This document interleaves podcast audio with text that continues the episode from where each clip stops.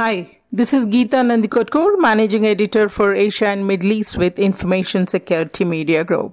I caught up with Brandon Swafford, Chief Technology Officer, Data Protection and Inside Threat at ForcePoint Global recently in Bengaluru on the occasion of ForcePoint Solutions Day. Brandon has been championing the case of insider threat program in the financial services domain, and he observes an inside out security approach that goes beyond blocking threats to identify, understand, and mitigate user behaviors could possibly result in a breach of critical data. Thank you, Brandon, for joining the discussion with ISMG. Nice to meet you. So, Brandon, you have been driving the portfolio of Insider Threat and you have been a customer before you came on to join the other side of the table. And also, you have been championing the cause of Insider Threat and you have been advocating that it is inside approach is what is required to address this challenge of Insider Threat. So, what does that mean? So I think it means a couple of things. First, the reality of business today is that in order to function in the modern society of, of business, you have to use cloud applications, you have to have remote access, you have to have BYOD devices, and that really means you, you create pretty porous perimeter. You have to poke more holes in it, and trying to protect it gets harder and harder and harder. And so, realistically, you have to have good perimeter controls. We also have to focus on who's controlling the data, where does it go, how do they interact with it, and what does it mean. And so the inside out approach really amounts to coordinating good perimeter controls with decent internal controls and monitoring. If data leaves the perimeter, at least if it leaves, you have to understand if it was good or bad because data is going to leave. I mean, it's just a reality. Um, because it may go to trusted partners, it may go to vendors, it may go to competitors, and you have to tell the difference. So, how do you link it with insider threat detection?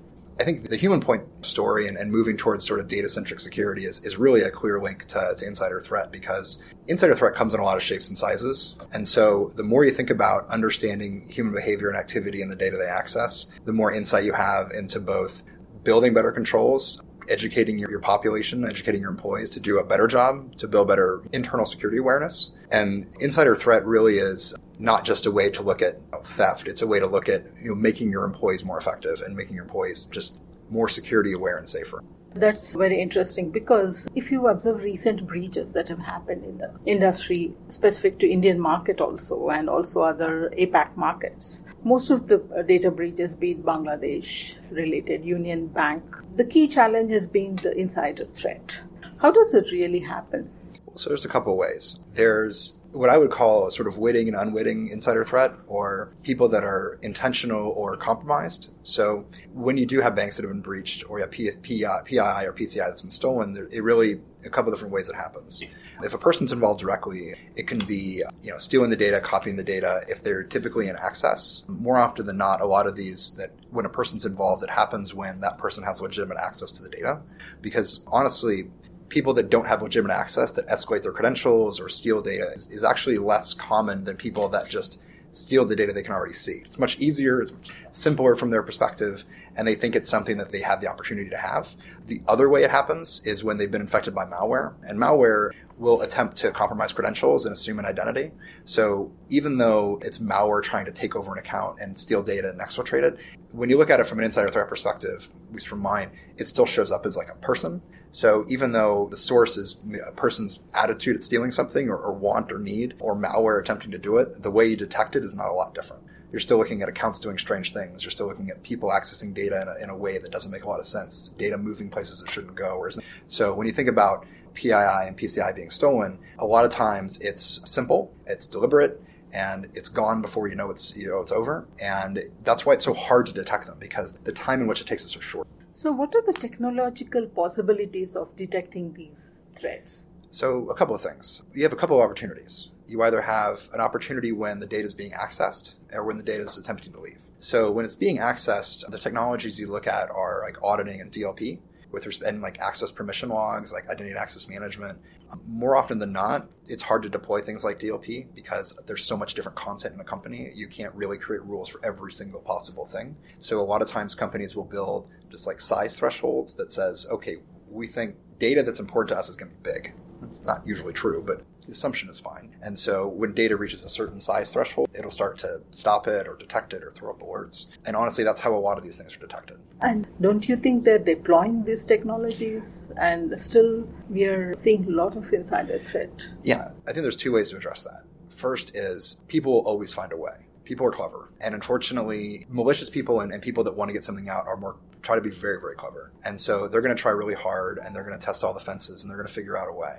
I think the other way to view it is deploying technologies like these are long-term programs like and the more you learn the better those tools are going to get. So even though a company may have the technologies deployed people are going to try their best to get around them but also it doesn't mean that because they deployed it that they it's running at the right way. See most companies if you see in india and also to a certain extent in apac also they're all proprietary driven companies except for the banks. And the business revolves around trust. The question of threat, insider threat, or you know, doubting an insider doesn't really arise. And mm. they don't even think of malicious insiders being present. So against that backdrop, what do the practitioners need to really how do they evangelize in the us and other, and other places you get there's a lot of sort of fear marketing like they want to talk about how everyone can be affected, everyone can steal from you. I don't really see that as being the effective way to approach it because all that does is is put you in a position of of assuming everybody's bad, and that's really not like a great way to approach it. You can't just assume everyone's out to get you. The reality is is that there's going to be a percentage of people that potentially maybe, and there's going to be a percentage of people that accidentally do bad things. But I think if you have a, a, situation that's based primarily on trust, the United States isn't a, a lot different. They just have different rules and laws, and, and just security's handled in a different way. But I think from evangelism for insider threat, it's going to be two things. So it's going to be a lot about protection and a lot about security. And what I mean by protection is when you have a, a very trustful relationship, you rely on that person to tell you the truth. You rely on everything to be straightforward. But when a person's being accused and when and when things are complicated, it really becomes a how much do you take this person's word for what they're saying? And it's very difficult to prove right or wrong. With a with a really comprehensive system that records what happens, you can use that essentially to verify people's claims very quickly so the reality is, is the system works both ways. Is it works to protect you as well as to understand how to protect the company. So rather than me saying, I didn't send the data, I don't know what you're talking about, I could probably verify a lot of that rather than have to just hope they take my word for it. So you're speaking about the info security programs that practitioners can really leverage to address this insider threat challenge. So how do you integrate that program into your regular infosec program? So maturity of a security program will will change a lot in how insider threat is integrated into it. But I think the the short answer is you have to build it iteratively. You have to pick the use cases that you, you can be confident in, that you can consistently identify, you have good visibility, and you have a good understanding of the things you're paying attention to. And then as you, you integrate the simple use cases, like people escalating their credentials, people attempting to bypass controls, things that are very clear and easy to identify, as those become more integrated, the skill set of the SOC is going to help you know understand a little bit more about how to identify people and then move into more sort of ambiguous or harder use cases. With companies that have a, a larger population or a larger security force, having more dedicated insider threat analysts is, is definitely beneficial because you're going to have just a lot of data to sort through. The workflows are going to be difficult, and there's going to be uh, just a lot of work to be done. And honestly, in my experience, people that have a specialty skill set that just pay attention to understanding people are, are really the most effective. And when you try to, to bring people that are mostly used to dealing with sort of computer security alerts. It's just a skill set to be learned. So there's there's a time aspect that has to be handled. So given the limitations the companies have currently, resource crunch, there is not enough deployment of technologies, there are no budgets. There are so many factors which are hindering the group. Against that, what do you recommend practitioners need to do for effectively deploying these programs? What are the basic things? I think everybody starts somewhere. And I think the reality is, is that I work for a company that deals with technology that is it's mature and it's complex and it's an advanced capability in a lot of respects, but it's not something that everyone can leverage and deploy on the first day. So I think the reality of, of insider threat, not thinking about technology, is companies can start thinking about how they handle it without really technology being involved. So first is to think really diligently about how their data is being handled, where their sensitive data lives, what are their policies that cover it, how well is their education, how well are they leveraging their existing controls, and then trying to milk as much as they can out of their policy and human side. So get HR involved, get legal involved, really make it a culture of security. And I think having a good security culture and having a good secure workforce will do so much for a company that has very little resources. Then a lot of that, it's not free, but it's considerably less expensive than technology. But once that becomes evident in the culture and people start to see outcomes from that, budgets and, and allocations become a lot easier conversations to have when you have success in understanding security and you want to take the next step. It's easier to take that next step when you already have a culture that supports, you know, a secure environment. So you also focused on an insider threat early warning systems. So, how does it work? I think you have a couple of things to think about there. So you have, if you take back to the answer I just gave with respect to having a security culture and, and having all the different stakeholders involved, that's really critical because they're going to provide good early warning systems with respect to understanding the people that are involved, the people they, they understand, and the workflows and where the data lives and how it's being accessed. Just people that understand those workflows are good early warning systems in themselves. When you think about the technical side of it, building those indicators is based on the outcomes of the business processes, the data movements, and then being able to determine good activity from bad activity. And the issue with, you know, technical alerts is that a lot of times they're not super specific. They're going to be somewhat ambiguous, they're not going to be really detailed, and they're just going to basically point you in a direction. So right now, if you look at having nothing, you don't know whether you're going north, south, east, or west. A good alert can maybe tell you go north. A really better alert is going to say go north five miles, and a really really great one it's going to be go north five miles and turn right. But they're really not going to solve the problem for you. They're going to give you a huge amount of data and bring you much closer to that problem, whereas normally that problem just may never rise to the surface.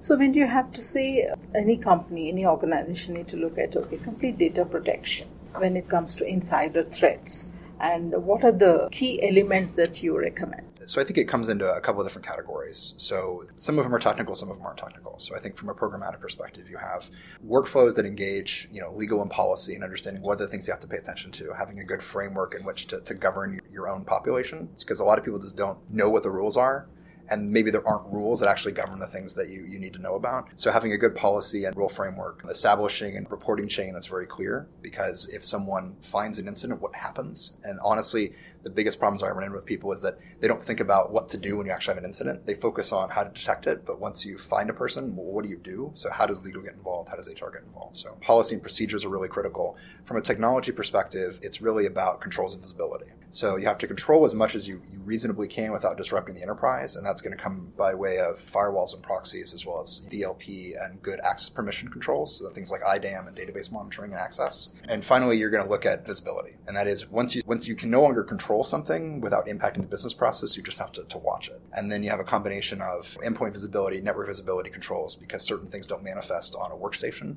They happen at servers, they happen at domain servers and web apps. And sort of at the end, you're going to look at analytics to really have a, a, complete grasp on things, the end of the line is having a good understanding of policy, procedures, workflows, analysis, visibility, controls, uh, and analytics to help make sense of all of the data you're getting.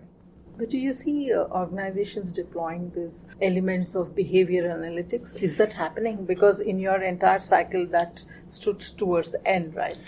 Behavior analytics don't really help you until you have good visibility. So the reality of that world is if you give it garbage, you're going to get garbage out. And so it isn't until you can give it good quality data sources and you give it a, a, good understanding of what you think right and wrong is, the analytics aren't going to help you. And I think the reality of analytics is machine learning is valuable with respect to repeatable patterns. So when you think about malware analysis, malware has repetitious patterns. Doing machine learning against cyber attacks and, and some basic things is well worn, like that stuff works. Like it actually, it's, it's a good technology and it works. People don't function good repeatable patterns. So machine learning gets very hard to implement. And so it takes a long time for good machine learning and high end analytics to become effective. So finally, you also mentioned in your conversation cybersecurity versus insider mm-hmm. How do you differentiate? So is there a methodology the practitioners can look into? Sure. So there's two things. The big differentiator for me is cybersecurity is a computer, insider threat's a person. Now, people use the computers to execute, like they use computers as a tool to get their job done. But at the end of the day, insider threat focuses on the outcomes, and that is the outcome of that is going to be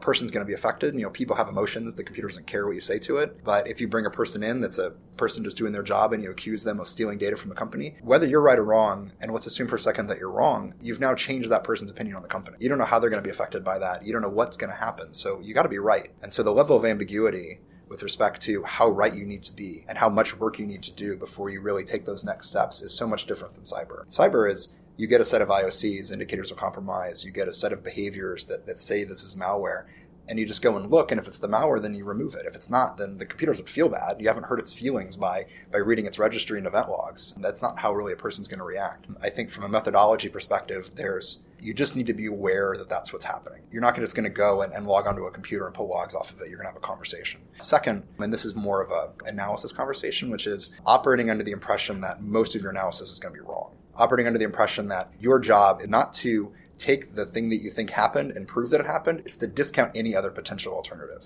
And that is here's a situation I think has occurred. Here are all the potential alternatives. I'm going to go and investigate all of those until I am sure that none of those are the case. And then I'm going to kind of go back. I'm going to reevaluate my initial hypothesis.